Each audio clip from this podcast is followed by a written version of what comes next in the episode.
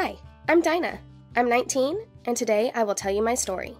It all started wonderfully. My friends, Jane, Pete, Jacob, and I went camping, as we often do. We always choose different places to camp.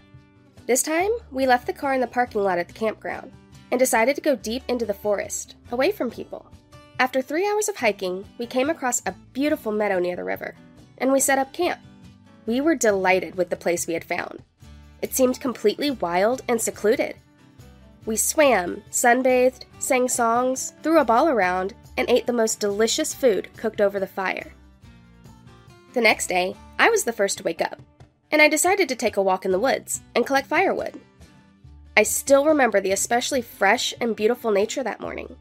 I even closed my eyes to enjoy it better when suddenly my left leg fell into a small hole in the ground.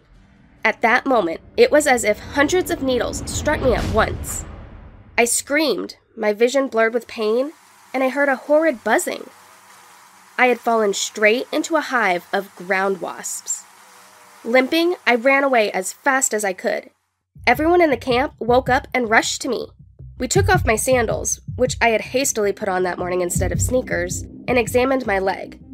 I was sure that there wasn't an unstung space left, but there were only three red, slightly swollen dots.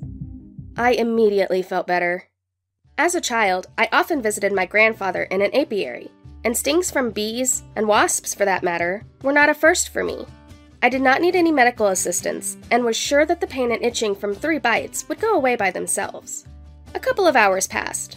The sun was already baking. We sat and cheerfully discussed my unsuccessful walk. The pain and itching in the bitten leg did not go away, but I did not want to disturb the guys and was silent about it. Suddenly, I felt sick and my head ached terribly. I tried to get up, but then fell down. Yeah, you're burning up, cried Chris. I began nervously removing the damp hair from my face as the guys made a piercing moan as if on command. There were huge red spots on my neck and all over my body. On top of that, new, frightening symptoms began to appear with lightning speed. I had a chill, my eyes became inflamed and reddened, and the swelling from my neck spread to my face. It became clear that we had no time to waste. I had no signal on my phone, which meant that I had to get out of the forest on my own as soon as possible. I couldn't go by myself. My friends took me by the arms and dragged me. I must have passed out almost immediately. When I came to, I was lying beside a tree all alone. I tried to sit up, but the forest, river, and sky swirled before my eyes in an endless circle. It was difficult for me to breathe, and I did not understand anything. I said, Chris, Jacob, where are you? But I didn't know if anyone could hear me, because I myself couldn't hear my own voice. I don't know how much time passed before I realized that I no longer have the strength to endure this pain. I decided to give up and stay on the ground, waiting for the end. I felt life leaving me, and then I flew. That's all. It will be easier now, I thought. But the pain did not pass. It became stronger.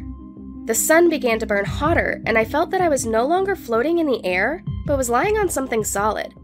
I heard voices, and some liquid poured into my mouth. Then they began to smear me with something, first my leg, then my whole body. I could not make out anything. It seemed to me that I had become one big swollen thing. What happened after that, I don't remember. I woke up already in the hospital. My friends said that they didn't have to carry me far before they heard voices. They ran to the sounds, and Chris remained nearby, but near the river so that the others could immediately notice us.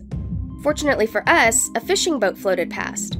One of the fishermen was allergic to insect bites, and in his first aid kit, there were medicines for an allergic reaction to a bite. This saved my life.